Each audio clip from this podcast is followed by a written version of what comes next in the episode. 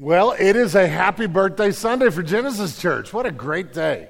Um, man, 17 years ago, I can tell you what I was doing 17 years ago right now. I was freaking out that we were actually going to do this thing, right? Uh, standing on a stage over at Eureka High School. Um, we actually had a decent crowd of like 60 people. Um, the next week we had like 35, but because a whole bunch of our friends and family and former church people came the first week, but we we started Genesis. And here we are 17 years later, and I can tell you that, that I am so thankful for the journey the Lord has for us. And I'm mainly thankful because we have seen the grace of God at every step. We've seen God do, do some just crazy, beautiful things for our church and the lives of people.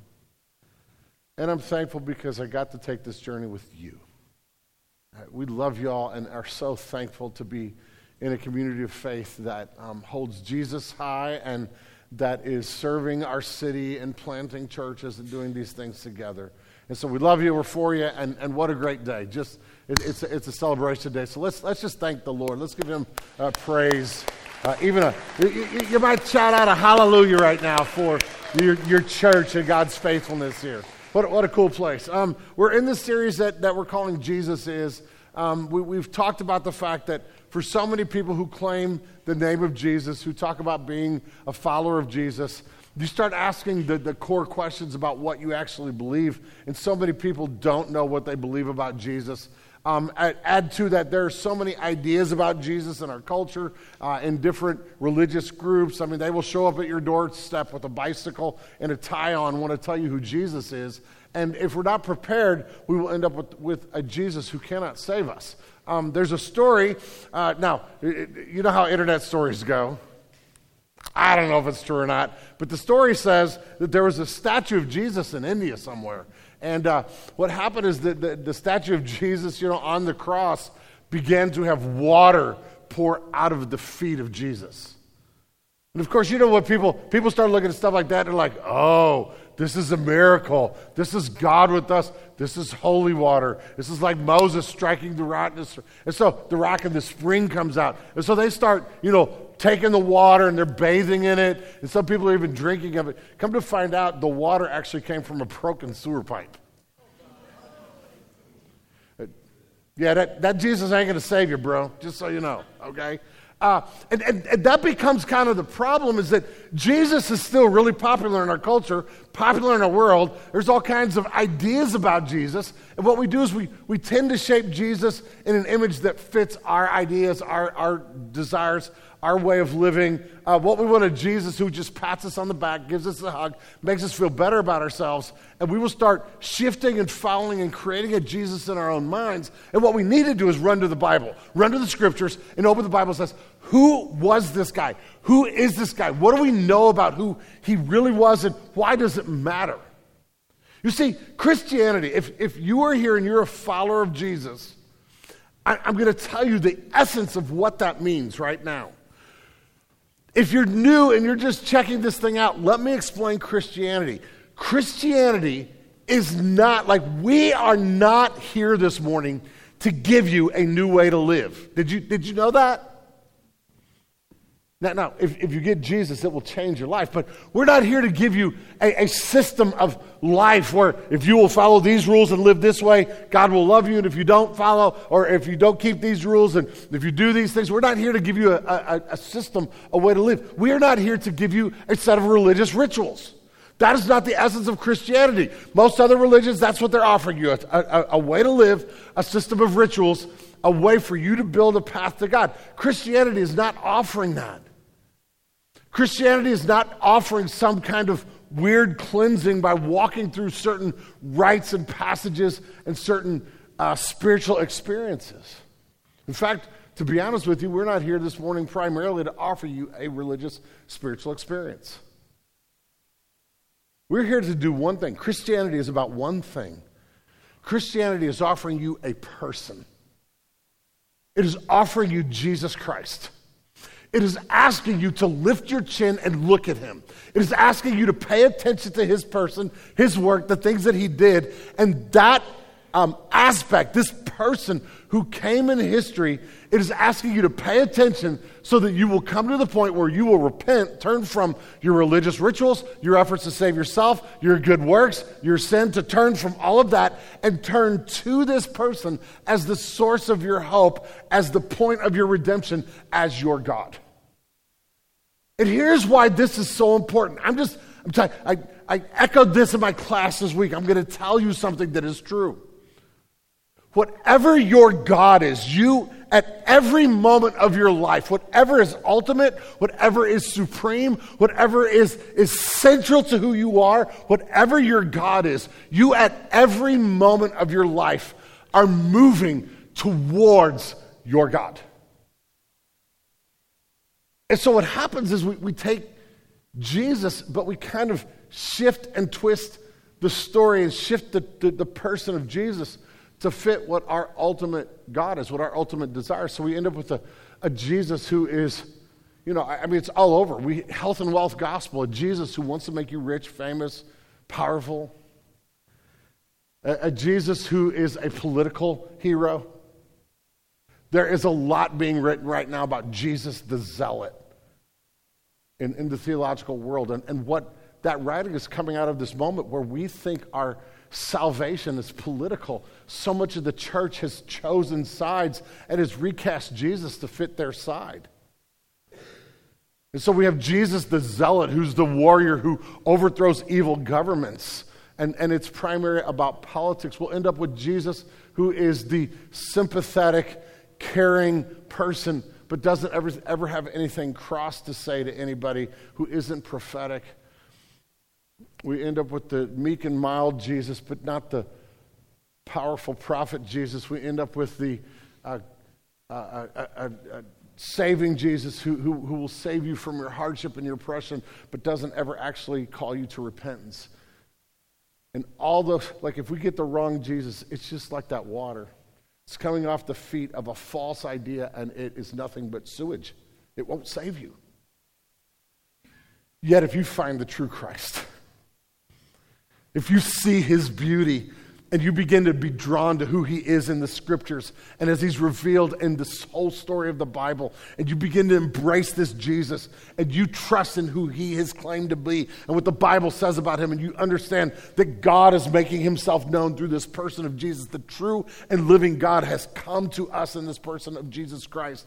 And, and we hear Jesus' words where he says, if, if you want to know what the Father looks like, if you want to understand what God is like, look at me. If you've seen me, you've seen the Father. And we begin to understand that. And all of a sudden, we begin to embrace the authentic Jesus, the true Jesus, who is God in the flesh, who is both powerful prophet and humble servant who is king and sacrifice. When we start reading the Gospels and understanding the whole scripture of uh, the, the whole story of Scripture and looking at the true Jesus, what happens is we embrace the true and living God. You get that?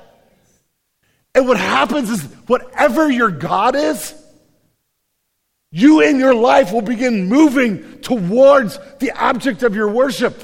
When Christ, the true fountain of living water, is your God, you will, by just by nature, begin to move towards the object of your worship and affection, and Christ will transform you for his glory. But you got to have the right Jesus. Not one of your own making, not one of our. We got to get it from Scripture. And that's what this series is about. Just saying, listen, we're going to look at Jesus. We're going to talk about the different aspects of how the Bible shows us who he is and what his ministry and his mission and his person, all this sort of stuff was about. And today we're talking about Jesus as the Messiah. We just sang it. But what does that mean? How do we interact with this? And when you think about Jesus, like, like if you if you think about like think about this, what is Jesus' name? And we would probably answer, well, his name is Jesus Christ. That's what we call him, right? Like Jesus Christ, like that's his last name.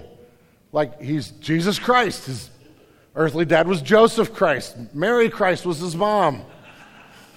Had James and Jude Christ, his brothers. You know, I mean, you know, was the, he, he was part of the Christ family carpentry business. Had a big sign, Christ and Sons. You know, I mean, Christ is That's what we think, Jesus Christ. Uh, we, we, use his name when we talk about him in church. We use his name when we hit our thumb with a hammer. We use it in both places, and we're not sure quite what we're saying. Christ is not a name, it is a title. The name Jesus means our God saves, Yahweh, the God of the Bible saves. That's, that's what his name means. he got his name, Jesus, when the angel visited Joseph to tell Joseph that, hey, I know you heard that your fiance is pregnant and you're flipping out. But, bro, his story's true. Her story's true. She did not hook up with some other guy. She really is pregnant by the power of God to give birth to the Messiah. Hey, Joseph, you get to be his earthly dad. And as the earthly dad of the Son of God, the angel says, I want you to name him Jesus. Yahweh saves. Our God saves. That's his name. But Christ is a title, it comes from a Greek word so, if you to understand why we get this, just a real quick under, explanation. The Old Testament is written in Hebrew, the ancient language of the Jewish people, but the New Testament is written in what is called Common Greek. It is like the whole New Testament was originally penned in Greek because the whole world spoke Greek by this time in history. The whole Western world, uh, Middle East, uh, Europe, all the way up into like Iraq and, and parts of Asia spoke Greek because of the existence of the Greek Empire. It was the language of commerce in the world. And so if you wrote something in Greek, you could send then copies and send that everywhere in the world and everybody would understand what was written. If you wrote in Hebrew, only Jewish people in the Middle East would understand it. So the whole New Testament, God inspired the authors to write in Greek. And, and so they call him Christos, Christ when you read it in the New Testament. But the word Christ is a title that is a translation of the Hebrew word, the Old Testament word, Messiah. It is a declaration that when you say Jesus Christ, you are declaring that Jesus is the Messiah.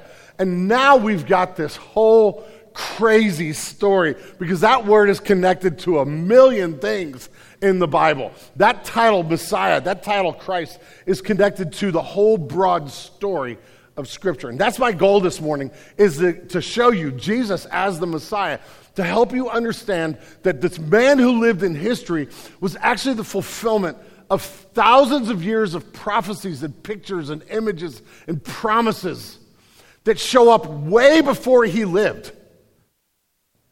And that this man Jesus steps into history and his own, his own message is, I am the one you've been waiting for. But also, these, these gospel writers, these people who wrote the first four books of our New Testament Matthew, Mark, Luke, and John these four guys are giving us the life story of Jesus. Like if you're new to the Bible, if you've not read the Bible and you want to start somewhere, you start reading these four books. Don't start at the beginning. Beginning is a good place, but the best place to start reading the Bible, and if you've never read the four Gospels, I would challenge you to start reading Matthew, Mark, Luke, and John. Because you have these four, four men who, under the inspiration of the Holy Spirit, are passing on eyewitness stories about the person who lived in history whose name was Jesus. But every one of these authors are doing something for us. They're reminding us that there is thousands of years of, of this nation and their God and the promises that came and the prophecies that came because of him. And they're all looking at Jesus going, There he is. Jesus didn't just pop up as some dude. There is a whole grand, glorious story in the Bible, and he is the culmination of that story. Jesus is this long awaited Messiah. And my goal this morning is to help you understand that, to help you see that Jesus is more than just like, like if you tell my story, if I got a biography written about me, it's not going to happen. But if a biography was written about me, most biographies begin with, you know, so and so was born here. And, you know, so I, the story would be about me being born in Austin, Texas, right? Hook 'em horns. Uh, born in Austin, Texas, St. David Hospital uh, in the summer of 1966. And some of you are like, oh my gosh, you're that old. Yes, I am. Get over it. But, but, but that's where my story will begin. But when the gospel writers start writing the story of Jesus, they don't start with, well, he was born in Bethlehem one afternoon. His parents, like nine months before, were excited, but then this is where he started. The, the writers of the Gospels want to tell us that the story of Jesus begins long before there's a baby in a manger in Bethlehem. The story of Jesus begins, in fact, John's Gospel starts with this In the beginning was the Word, and the Word was with God, and the Word was God. Like John says, let me tell you where the story of Jesus begins. It begins before creation because He is the Creator. And the whole Old Testament starts telling this beautiful story of God's relationship with one single nation, this nation of Israel, that God starts by calling their ancestor Abraham and makes a ton of promises to Abraham. And, and he enters what's called a covenant, a relationship with him. And then what happens is for the next 15 to 1800 years, God takes that man and his descendants and they become a nation of people. God eventually rescues them from slavery, keeping his promises. He gives them this place that we call the promised land. And, and we have this great story of God's relationship with this nation. But the whole story from day one is that God is faithful, but these people are a hot mess. They are like they are an abject failure when it comes to keeping their end of the bargain. And what happens is that the whole story, every word of the Old Testament, the, this narrative that it, it, it, all ends like for it, the, the writing of the Old Testament begins about a thousand years before the coming of Jesus. Actually, about 1400 years before the coming of Jesus, and ends 400 years before Jesus comes. So you have a thousand years of the history being recorded by the authors. Yet, every word here is pointing to a reality that is beyond them to a single person. And, and, and there are pictures and promises and prophecies. Let me explain what I mean. There are, are promises. And so, what happens in God's covenant with this guy named Abraham, he makes a ton of promises.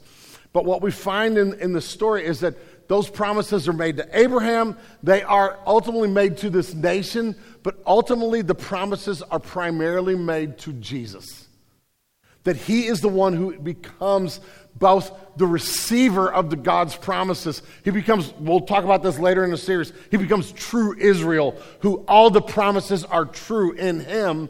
And he is the one who also brings the truthfulness of the promises out as we see God's faithfulness in the person of Jesus, as he heals and he loves and he cares and he forgives sins. All the promises that God makes in the Old Testament all of a sudden are true and yes in Jesus Christ. There are pictures, and I'm just telling you, they are everywhere. There are these pictures in the Old Testament of God doing something um, in this nation, among these people, and embedded in the story there is this, this snapshot, this beautiful picture of something that you and I can now look through the lens of knowing who Jesus is as the Messiah and look back at that moment and go, oh my gosh, this is not just about that moment. This is about Jesus. Let me give you one example. There's this moment in history where God rescues his people and he gives them this celebration called the Passover. He is going to judge Egypt, who has enslaved God's people. And while he judges them, he's going to set his people free. And the last night, God says, I'm going to judge Egypt in such a way that he's going to take the life of every firstborn in Egypt. Yet he will pass over in grace and mercy he will pass over any door where they honor the Passover. And what that means is they're to take a spotless, perfect lamb, they're to sacrifice that lamb. And all of a sudden, if like those of us who, who've grown up in church, like, oh, I, I hear it, the, the spotless, perfect lamb who was sacrificed. And they were to take a bowl. Now, I need the, those of you who grew up Catholic, watch this. See if you can help me just for a minute, okay? That they were to take a bowl of the blood of the lamb. That's kind of gross. They're going to take this hyssop branch, this scrawny little branch. And what God is doing here is He is painting a picture that goes beyond this moment. He is rescuing them from slavery through the blood of a lamb. And watch what they do with the lamb. They take that hyssop branch and they hold this bow and, and, bow, and they were supposed to put it on the two sides and the top of the doorpost. You now have blood here, blood here, blood here. The blood that is dripping is now at your feet. What did I just do? Do you see it? I mean, a lot of you grew up Catholic doing this, and you think this started with the Catholic Church. No, it started with the Passover. You see God painting a picture? The people who did it didn't quite get it. They just have a sacrificial lamb that covers them for that night. And they are free. They don't lose their loved one when God's judgment comes. They are passed over. Yet the whole picture, I can't tell you, like, I could preach this sermon for 10 hours today and start pointing you to all the places where this story right here is beautiful, but there is embedded in this story, this moment, a beautiful picture of the coming of Jesus Christ. And the New Testament authors know that. They tell us that this is what it's all about. And there are prophecies. There are promises, there are pictures, there are prophecies where people literally start saying very specific things. And what we have in the, the, Old Testament, between 1400 years and 400 years before the coming of Christ, we have the description of a solitary human life. The very first picture happens in Genesis 3, right after Adam and Eve choose to rebel and sin against God. And God gives a promise of a single seed from the woman who will crush the head of the serpent. And now we're looking, who is that seed? In the old Testament, every king, every leader, every ruler who is born, you kind of are going, is this the seed? Is this the one who crushes the serpent's head? But in every case, the serpent gets him.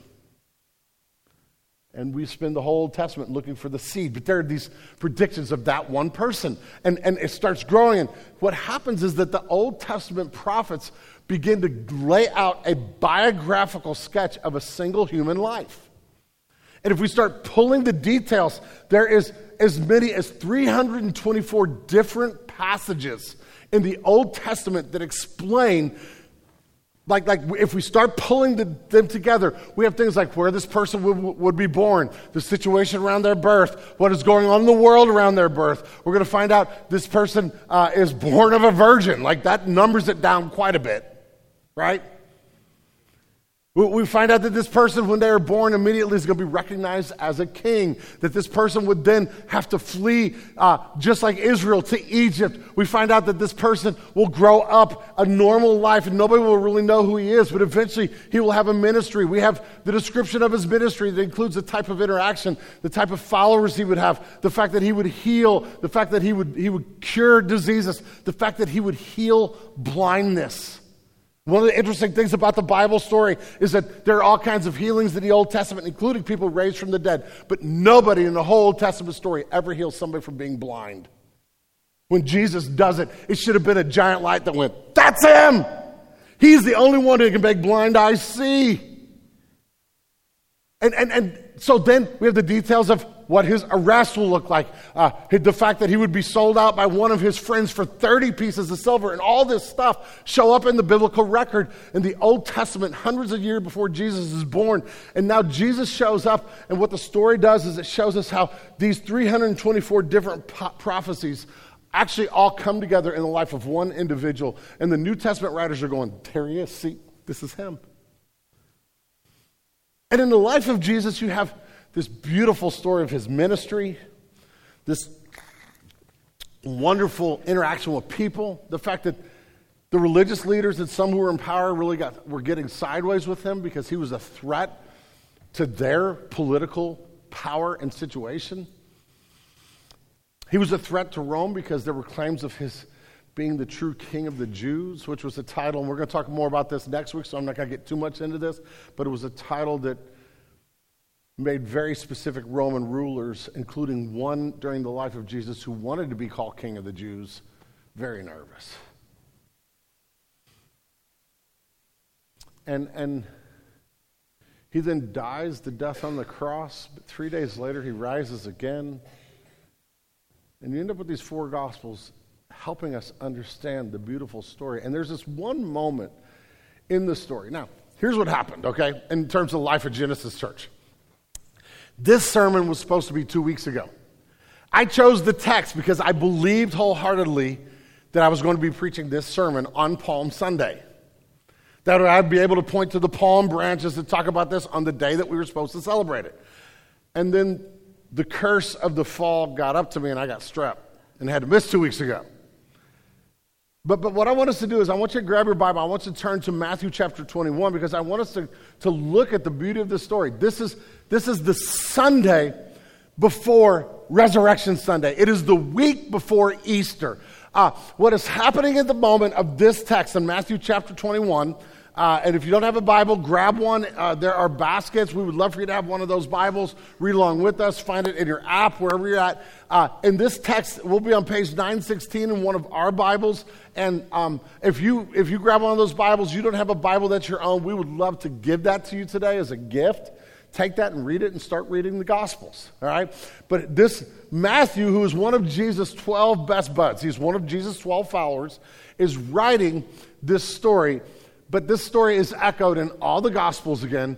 It is the Sunday before what will be this, the Friday where Jesus dies and the Sunday Jesus rises again. And what is going on in Jerusalem is that Jerusalem is about, we're, we're a few days out from the Passover. Now, what was happening, therefore, was that people were coming from all over the, the, the Western or the Mediterranean world, some of them traveling on boats from other countries like Rome and like Greece and like Persia but, but Jews from the, like the Middle East were, were like hanging out with their families and traveling with their, their villages. They were all coming into town. The population of Jerusalem is going to double, triple, quadruple in the number of people in town.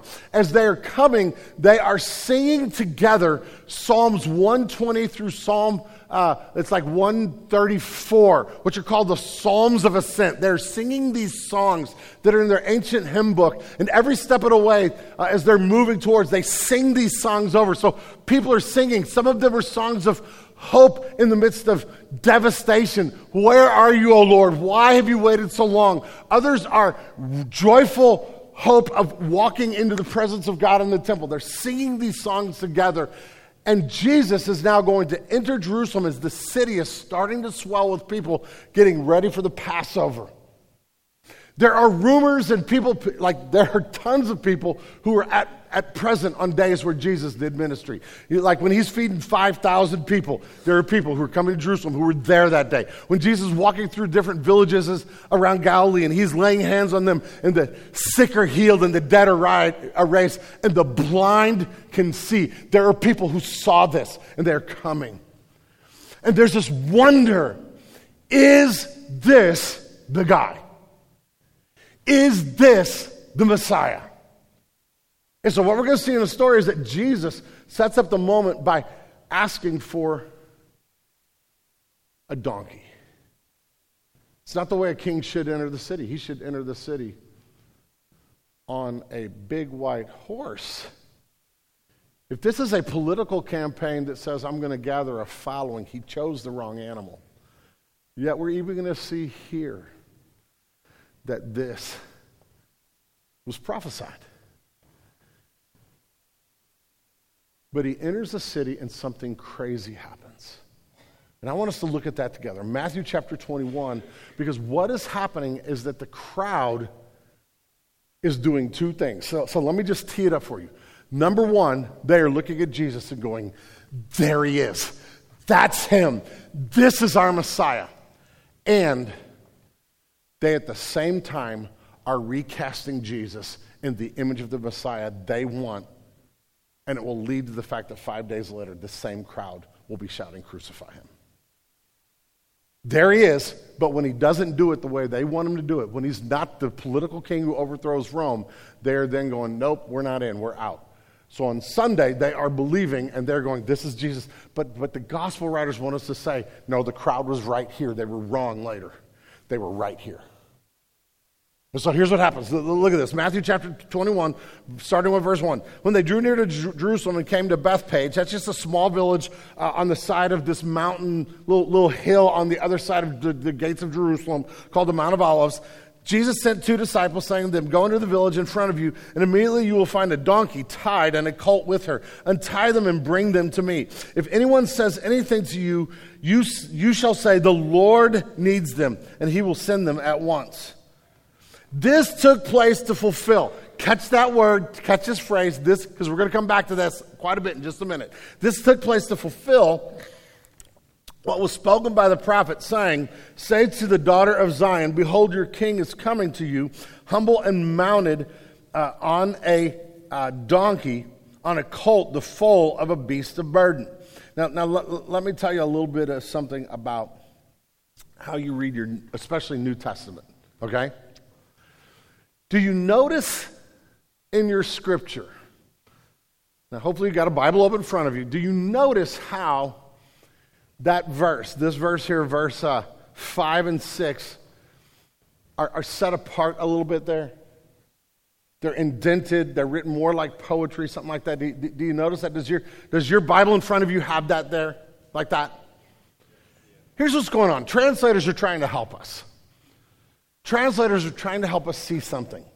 In the New Testament, not the Old, in the New Testament, most of the time when you come across a passage that is indented like this, the translators are trying to help you see that this is actually a direct quote from the Old Testament. In this case, it's from the prophet Zechariah chapter 9, verse 9. It's literally a quote. So this is just a little helpful Bible reading tip. You're reading in the New Testament and you come across a passage where it's indented, you go, oh, I probably need to look down at the bottom page. This is a quote from something in the Old Testament, and, and there's something going on connecting the Old Testament story and God unveiling his story of his mercy and grace in the Old Testament to the story in the New Testament and the coming of Jesus. That's just anywhere in the New Testament. That's what's happening here. Uh, say to the daughter of Zion, Behold, your king is coming to you, humble and mounted on a donkey, on a colt, the foal of a beast of burden. Then Jesus went and did as uh, Jesus had directed. The disciples went and did as Jesus had directed them. They brought the donkey and the colt and put on them their cloaks, and he sat on them. So, no saddle, they're just going to throw coats over top of them. Here comes Jesus. He starts riding through the city. Verse 7, uh, verse. Uh, uh I'm sorry, verse 8. Most of the crowd spread their cloaks, so they're taking off their, their, their, their over, their, their like, not, not, not like a winter coat, but their jacket they would they kind of wrap around them, their, their shawl kind of thing. And now they're throwing these on the ground so that the donkey can walk over it, poop on it. Like, like this is this is a sign of humility of the entrance of somebody. They throw their cloaks on, and then uh, Others cut branches from the trees, from uh, literally palm trees that are around there, and they began to pull those and throw them on the street in front of Jesus and spread them on the road. And the crowd that went before uh, him and that followed him were shouting, Hosanna to the Son of David. Blessed is he who comes in the name of the Lord. Hosanna in the highest. And when he entered Jerusalem, the whole city was stirred, saying, Who is this? And the crowd said, This is the prophet Jesus of Nazareth from Galilee. Hosanna to the Son of David, verse 9. Hosanna literally means, God, is it time? Will you please? It is a cry. God, please save us. To the Son of David.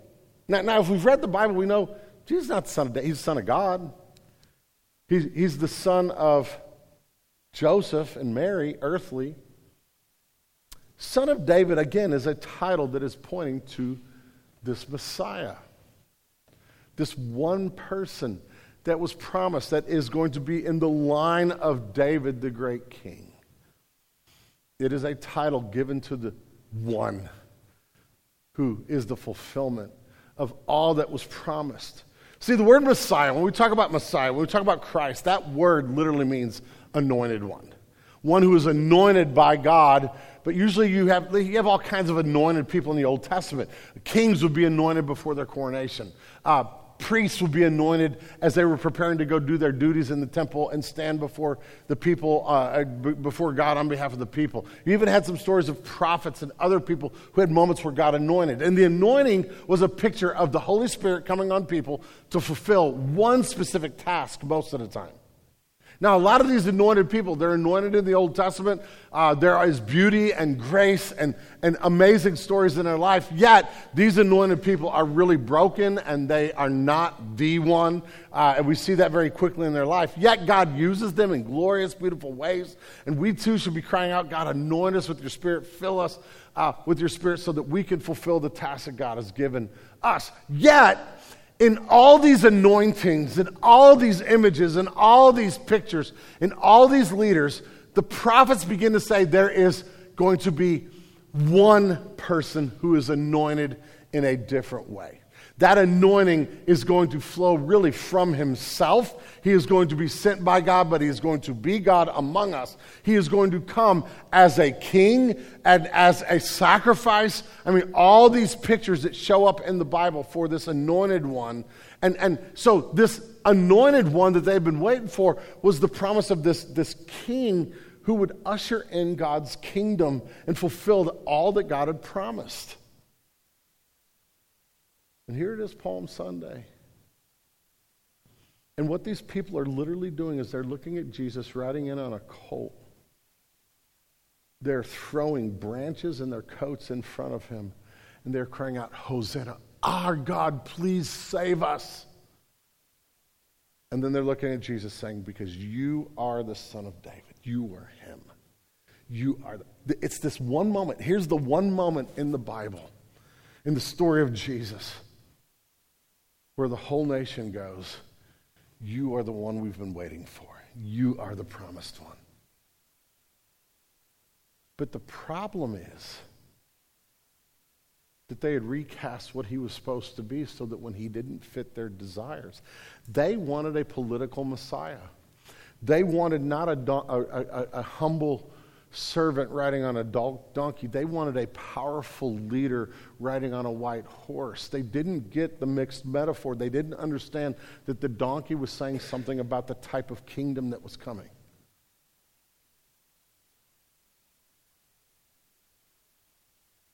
And so while they threw their branches on, they missed what was really being proclaimed by Christ. Because, see, as you read the Old Testament and you read these, you have these two images that kind of run side by side in the promises of a Messiah. Number one are the kingly promises of this great king who would usher in God's kingdom, who would bring justice and righteousness and goodness to the kingdom. In other words, when, the, when, when, when this king shows up, we're going to see what it looks like for God to rightly rule in the world. But there are also all these pictures and promises and prophecies of a humble servant who suffers. And what they had, their, their, their biblical exegesis in the first century, they had separated those into e- either two people. They, they may have ignored Isaiah 53 that we talked about last week. Or they said it's the nation that suffers and it's the king who's going to solve it. They come with all kinds of ways to interpret these passages that, that left them with just this great king, white horse, overthrow Rome, make Israel great as the hope. And five days later, when Rome gets Jesus and he doesn't bow his neck and take on Pilate, the same people are standing at, at this the, the front of this palace where Jesus' trial is held. And we talked about this last week, hence, this sermon was supposed to come before. We talked about this last week that this same crowd is now standing shouting, Crucify him, crucify him, crucify him. Which is still Jesus becoming everything that was promised. He is the Isaiah 53 slaughtered lamb. He is also the true king. But that's what's going on. And what, what happens is you read the story, you read the story of the Bible, there are all these pictures and promises and prophecies. And, and, and the place where this is most clear for us, I just love it, is in the book of Matthew. So, Matthew was a Jew who kind of didn't buy into the nationalism. He actually went the other way. He became a tax collector, which means he was rooting for the bad guys. He was kind of in cahoots with Rome and collecting taxes for Rome. So he was despised and hated by Jewish people. But then Christ called him and he left his tax booth, followed Jesus. The transformation of Jesus over three years uh, was real in his life. And then he was there. He was among those who abandoned Jesus on the night he was arrested and tried. He was one of the, the, the guys who, on the Friday morning when Jesus was crucified, should have been there and wasn't. He is then among the 12 when he is in the room where the risen Christ walks into the room. And now he joins this band of people who are giving their lives, preaching Christ, going all over the world, telling people about Jesus and telling them that, that our Messiah did come. Jesus is him. And he is proclaiming this. And probably as he got near the end of his life, he realized that if he didn't write down his story, it was going to be lost. We needed these, these eyewitnesses to record for us the story so that it was passed on directly from them and not like third fourth and fifth generation. And so he begins to write it down. But Matthew grew up, he was a Jewish guy, and he wrote a Jewish gospel. The, the Gospel of Matthew was written by a Jewish man to convince Jewish people, his Jewish countrymen and his fellow, they, like the people who shared his background, his heritage, his ethnicity, his language, his story, that like his whole, whole heritage he was writing to these sorts of people to convince them that Jesus was, in fact, the long awaited Messiah that for hundreds and hundreds of years they and their ancestors have been waiting for. These promises come into fact that for the last seven centuries, Israel has been under different rulers and kings. They have never been free. They've been under the Babylonian Empire. They've been under the Persian Empire. They've been under the Greek Empire. They've been under the Seleucid Empire. They've been under the Ptolemaic Empire. They've been under the Roman Empire. They were never free. They had been longing for this moment where a king would cast off this empire and make them the sitting rulers. And but, but see, here's the problem with their view. It's the problem with a political Messiah that they didn't see, Israel did not see the fact that both their story and the different kings that they had and the story of the nations who conquered other nations around them kept proving. Because every time there's a new ruler, we stand up and go, This is the day, new beginning. It's all right. We haven't, that old horrible ruler is gone, right? Like we do this every four or eight years. That old horrible ruler, we thought he was going to make it happen. We thought everything was going to be better. And then it wasn't because we had a sinful ruler ruling sinful people. And that never changes. Christ came to do something radically different. He didn't, his, his messiahship was not, we're going to overthrow Rome and make Israel the sitting superpower. That sort of king would step into the same problem. We needed somebody who would rule us. And Matthew is writing to Jewish people going, the Messiah you hoped for is not really what the Bible promised. But the Messiah you need was my buddy. Let me tell you about him. And one of the beautiful things that Matthew does, love it. Over 30 different times in the Gospel of Matthew, Matthew pauses and says, Let me connect the dots for you.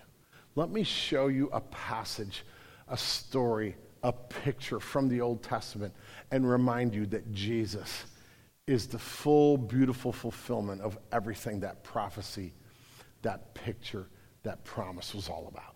Does it over 30 different times, and he uses this language. Do you still have your Bible open? Look at it again. Look, just, just look at with your eyes at verse 4.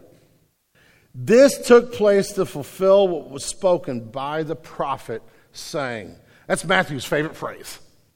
The Gospel of Matthew, that's his favorite phrase. He over and over again is going to say, Here's what Jesus did. He healed these people. He did these miracles. He did this this afternoon. And let me explain. This happened to fulfill what the prophet, and then he's going to quote an Old Testament text, an Old Testament moment. He's going to help us see how Jesus is the embodiment of everything the Old Testament was hoping for and promising. Okay? You get that? You, you following me? In fact, here's what I want to do. This is going to happen really fast. I'm going to blow through these, but I'm going to show you nine of these real fast. Okay?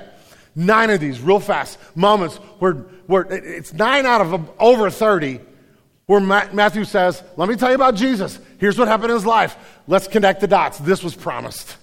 This was prophesied. He's, he's the guy.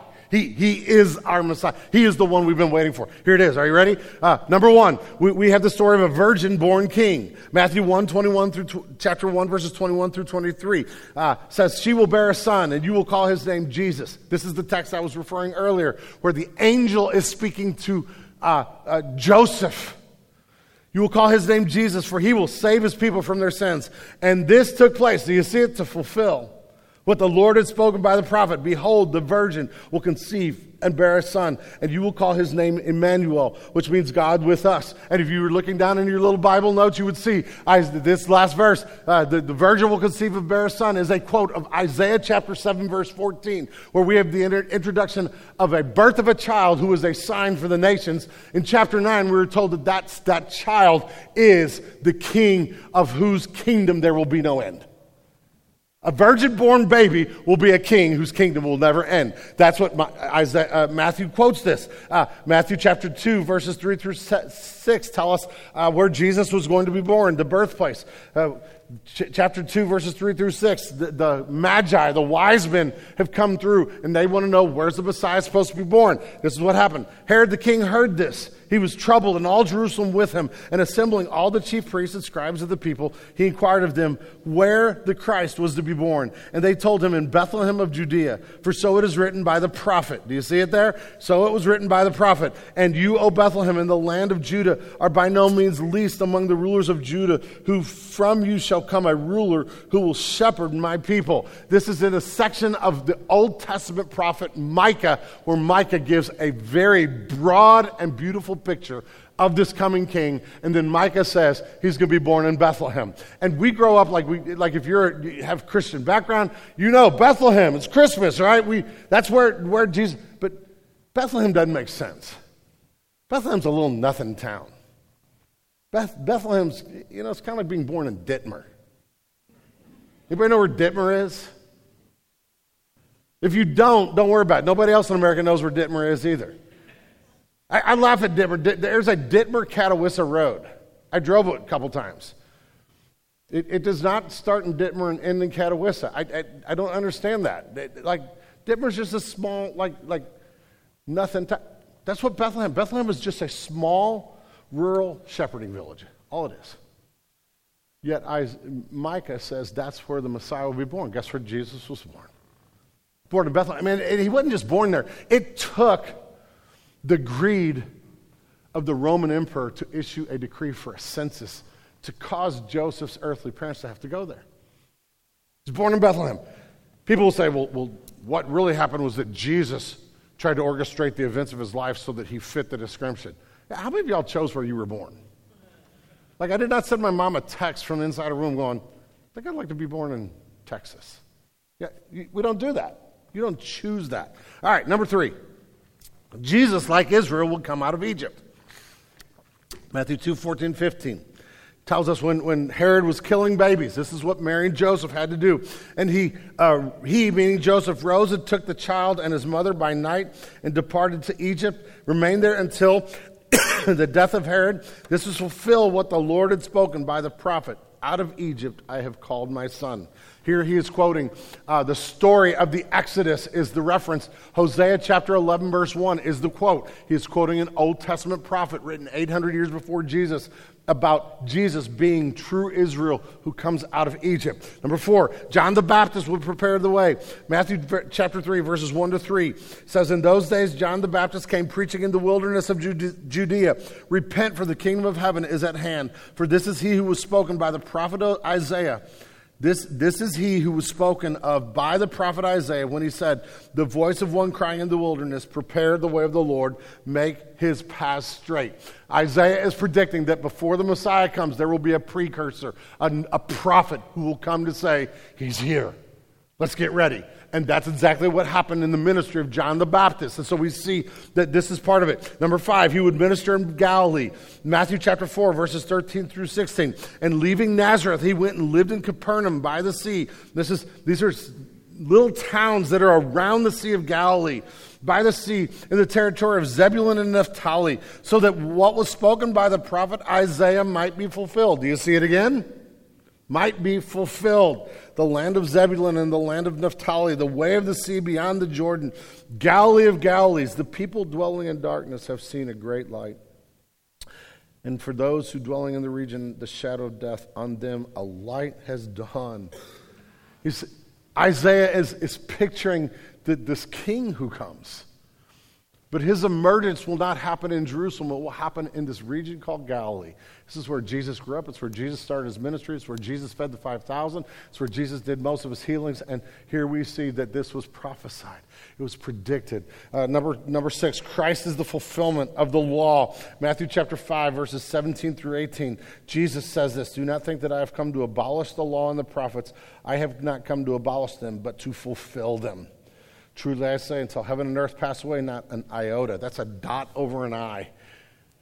Not an iota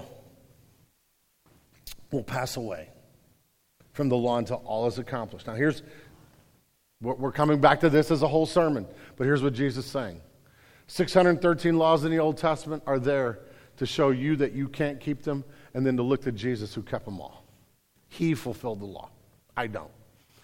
Uh, number, number six, uh, or number seven, Jesus took away diseases and healed them. And I'm just going to reference, I got to keep moving. I'm going to be here forever. Matthew chapter 8, verses 16 through 17 tell us about Jesus' healing ministry. And in, in verse 17 says, This was to fulfill what was spoken by the prophet Isaiah. He took our illnesses and bore our diseases. This is a quote from Isaiah 53 that we preached on Easter Sunday last week that Christ uh, ministry would include the healing of diseases, but as he healed, it would mean that it would push him closer to the cross. And so he healed our diseases. Number eight, Jesus is the servant of the Lord. Matthew 12, verses 17 through 21. This was to fulfill what was spoken by the prophet Isaiah. Behold my servant whom I have chosen, my beloved, in whom my soul is well pleased. I will put my spirit upon him, and he will proclaim justice to the Gentiles. He will not quarrel or cry aloud, nor will anyone hear his voice in the streets. A bruised reed he will not break, a smoldering wick he will not quench, until he brings justice to victory, and in his name the Gentiles will hope. Now, just real quick, I got to pause here and explain what's happening when, when Matthew says he's the servant. See, what happens in Isaiah's writing, Isaiah is this long prophetic book in the Old Testament. And the first part of the prophecy begins to picture this king born of a virgin who his kingdom will have no end. But you get in the second half of the book, and Israel is suffering. They're under persecution, they're struggling. And Isaiah begins to tell us four major passages, starting in Isaiah, like the Isaiah 42 and going through Isaiah 53. Four major passages, whereas God is speaking through Isaiah to the nation. He tells them about this cryptic figure called the servant of the Lord. And this servant will rule, he will bless, but he will suffer. And it is a major deal for, for Matthew, who knows this, to say, the king is the servant. He is the one that was. And if you start reading these servant song passages, you will see descriptions of the person and work and life of Jesus, all the way up to Isaiah 53, which is the last one, which we did last week. He was crushed for our iniquities. He was, you know, bruised for our transgressions. Like that passage is one of the servant songs. And Isaiah is saying, We've been waiting for the servant of the Lord. There he is. Number nine. The cross of Christ is the ultimate fulfillment of scriptures. And I'm Matthew 26, it'll be up on the screen behind me. It is just Isaiah, literally, uh, Jesus literally saying everything that happened in the story of the cross was a fulfillment of all these predictions of what Jesus would do. Psalm 22, pictures of crucifixion. Isaiah 53, just tons of passages, pictures of the Passover lamb and the sacrifices and all this are fulfilled in Jesus.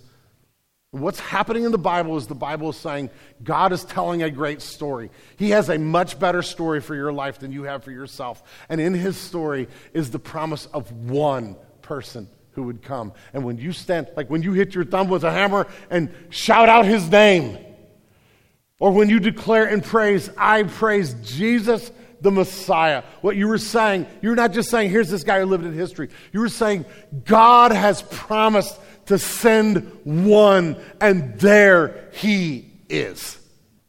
My hope is not in my effort. My hope is not in my religious energy. My hope is not in how well I do. My hope is in my faith and trust in the King.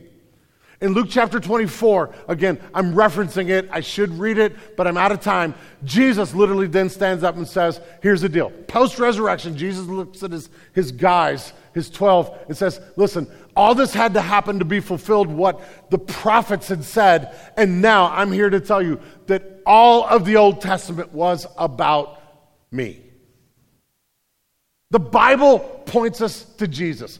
When you read the Bible, if you're trying to find yourself, the only place you should find yourself is this I stink, I'm awful, I need a Savior. That's it.